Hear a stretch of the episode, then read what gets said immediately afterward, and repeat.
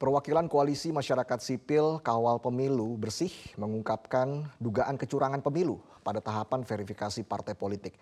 Sementara itu Menko Polhukam Mahfud MD membantah dugaan istana mengintervensi KPU dalam penetapan partai politik peserta pemilu.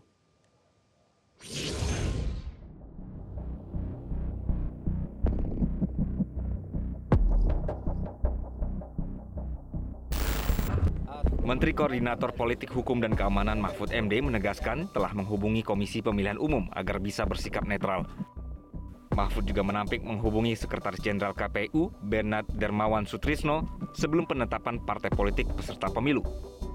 Mahfud justru menegur sekaligus mengklarifikasi isu terkait adanya pesanan pada KPU untuk meloloskan dan tidak meloloskan partai tertentu. Tidak boleh ikut campur. Itu itu itu hoax juga berita katanya ada campur tangan istana. Saya justru menegur. Hmm. Itu tanggal 10 November saya ingat ada laporan, Pak itu KPU tidak adil. Yang partai A suruh masukkan, partai B suruh tidak boleh masuk. Saya telepon hanya itu aja Anda jangan main-main loh gitu. Hmm. Saya tidak intervensi. Anda jangan main, saya yang telepon Bernard. Hmm. Pak Bernard, ini ada informasi banyak begini. Anda benar enggak gitu. Tidak Pak, tegak lurus loh, jangan main-main loh. Semua partai kalau yang satu diberi begini, yang lain diberi begini. Gitu. Jangan Anda terima pesanan dari orang lain. Gitu. Nah itulah sebabnya lalu banyak formulir berubah. Itu saya negor, bukan saya intervensi. Sementara itu perwakilan Koalisi Masyarakat Sipil Kawal Pemilu Bersih, Hadar Nafis Gumai, menyampaikan bahwa ia tidak mengatakan ada intervensi atau pesanan namun hanya memperlihatkan bukti percakapan antara ketua KPU dengan salah satu anggota KPU provinsi yang menjadi dasar ia mengungkap dugaan kecurangan KPU kepada DPR. Ini waktu sampai atau ber, bertemu dengan Komisi 2 eh, DPR RI adalah menyampaikan bukti tersebut karena memang ini ada pertemuan yang penting untuk diketahui eh, dan ditindaklanjuti harapan kami melalui DPR RI saya, saya atau bersama koalisi saya mewakili koalisi itu sebetulnya hanya membacakan saja gitu ya hmm. karena memang uh, pada forum itu uh, ya harus diketahui betul apa yang uh, bukti diharapkan uh, diberikan tersebut begitu jadi bukan saya atau koalisi mengatakan adanya apa namanya pesanan intervensi atau apa pun tetapi itu sebetulnya adalah kalimat-kalimat yang disampaikan oleh pimpinan KPU RI kepada eh, KPU provinsi, salah satu KPU provinsi. Dan agar Tapi itu Pak jelas, saya potong jadi dulu. saya Bukti-bukti yang ya. bukti screenshot percakapan itu Anda pastikan itu adalah bukti yang sah, bukan editan? Tentu saja, karena saya okay. kenal betul siapa yang memberikan. Nah, hmm. dalam hal ini itu saya bisa pastikan saya tidak mau main-main, ya. saya tidak mau mengarang-arang. Ini hal yang sangat serius sehingga saya ya bertanggung jawab untuk memberikan sesuatu yang valid gitu. Hadar Nafis Gumai mengungkapkan dugaan kecurangan pemilu pada tahapan verifikasi partai politik saat menghadiri rapat dengan pendapat umum atau RDPU dengan Komisi 2 DPR RI pada Rabu kemarin. Dalam kesempatan tersebut, Hadar menyampaikan dugaan intervensi istana dan pemerintah Salah satunya Menko Polhukam Mahfud MD kepada KPU RI untuk meloloskan partai tertentu sebagai peserta pemilu 2024. PDI Perjuangan meminta masyarakat memahami konteks pernyataan Ketua Umum Megawati Soekarno Putri pada momentum HUT ke-50 PDI Perjuangan. Sementara itu Direktur Eksekutif Indo Strategik Ahmad Khoirul Umam menilai Megawati seakan-akan menunjukkan punya kekuatan politik lebih besar dan mengklaim kekuatan itu sebagai penentu terpilihnya Jokowi sebagai presiden. Pak Jokowi kalau nggak ada PDI Perjuangan juga aduh kasihan dah.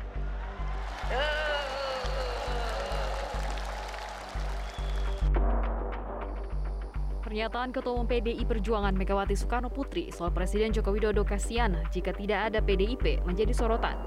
Politikus PDI Perjuangan Hendrawan Supratikno meminta masyarakat memahami konteks pernyataan Megawati pada momentum HUT ke-50 PDI Perjuangan. Menurut Hendrawan, acara tersebut adalah forum ketua umum partai yang sedang berbicara kepada kadernya, termasuk Presiden Joko Widodo. Pidato Megawati merupakan bentuk glorifikasi masa lalu untuk menumbuhkan rasa bangga di satu sisi dan pengingat agar kader partai tidak lupa jati dirinya. Pak Jokowi itu mentang-mentang. Lah iya, padahal Pak Jokowi kalau nggak ada PDI Perjuangan juga, aduh kasihan dah.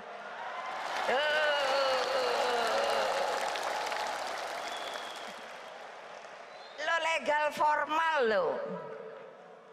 Beliau jadi presiden tuh nggak ada kan ini. Legal formal diikuti terus kan sama saya. Hmm, aturannya, aturan mainnya. Ada yang menilai bahwa ucapan Megawati adalah hal wajar sebagai bentuk penguatan PDIP di forum internal.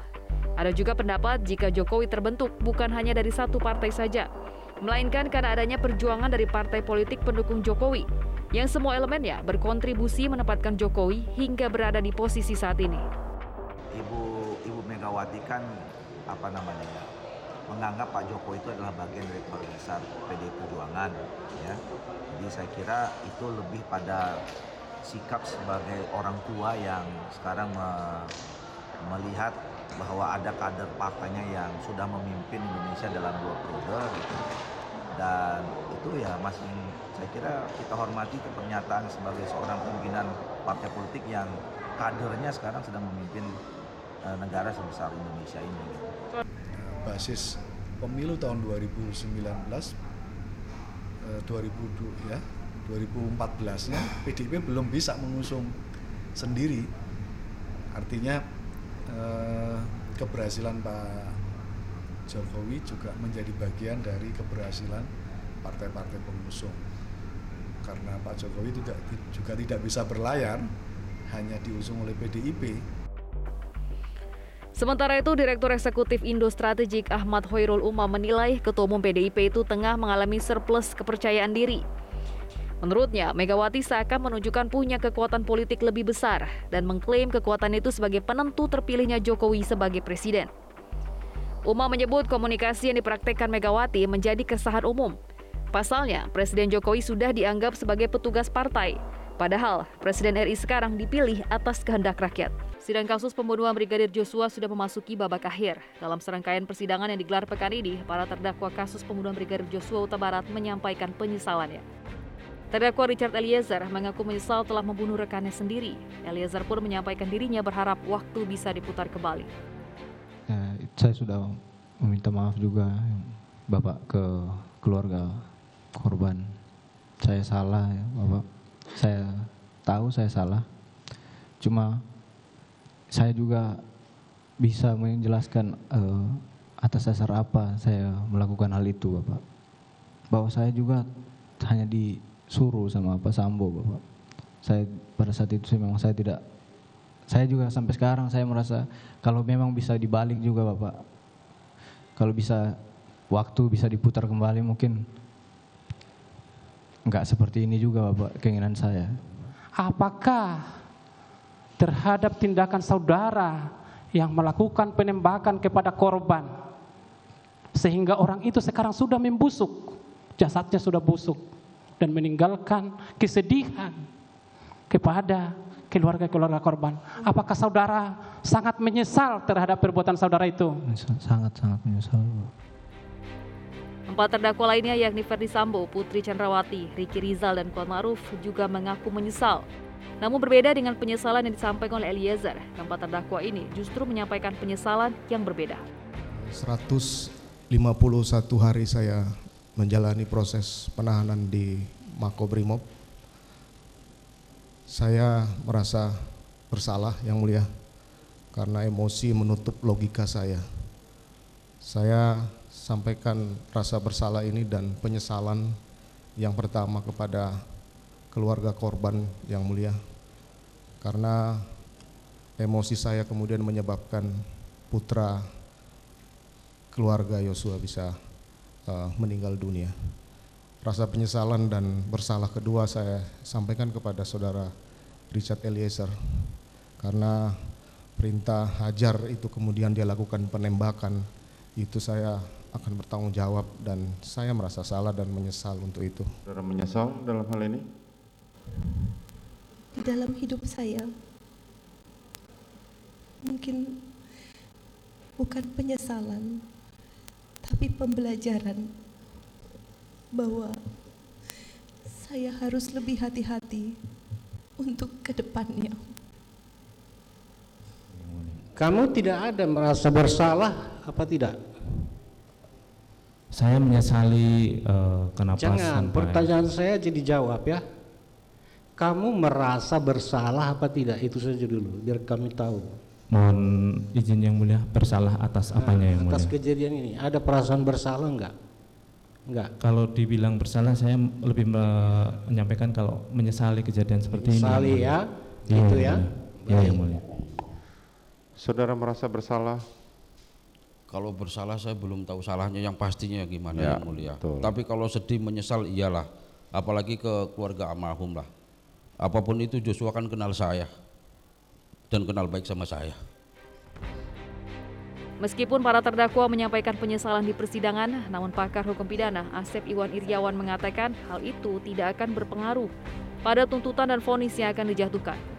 Terutama apabila pasal yang digunakan adalah pasal hukuman mati. Sekali lagi, kalau dijatuhkan hukuman terberat, ya tidak boleh mempertimbangkan meringankan. Jadi dia pernah berjasa dapat bintang anu, bintang ini yang akan dipertimbangkan karena kejahatannya lebih berat daripada apa perbuatan kebaikannya. Sekali lagi, jadi pertimbangan hak, hakim menjatuhkan putusan, demikian pula jaksa menjatuhkan requisitor atau tuntutan, kalau menjatuhkan hukuman maksimal yaitu mati, pasti tidak ada yang meringankan. Itu harus gitu. Kalau kalau ada yang meringankan dituntut atau dijatuhi mati itu pasti putusannya batal demi hukum tidak boleh. Nah hal yang memberatkan apa? Kalau saya tadi korbannya itu kan banyak tidak ada yang meninggal termasuk profesi di institusionalnya dia merusak prosedural yang lebih parah kemudian juga ya yang lebih parah lagi apa coba tadi sampai hari ini kan nampak kebohongan-kebohongan itu masih dipertontonkan ya Kelima terdakwa dijadwalkan akan menghadapi sidang tuntutan pada pekan depan.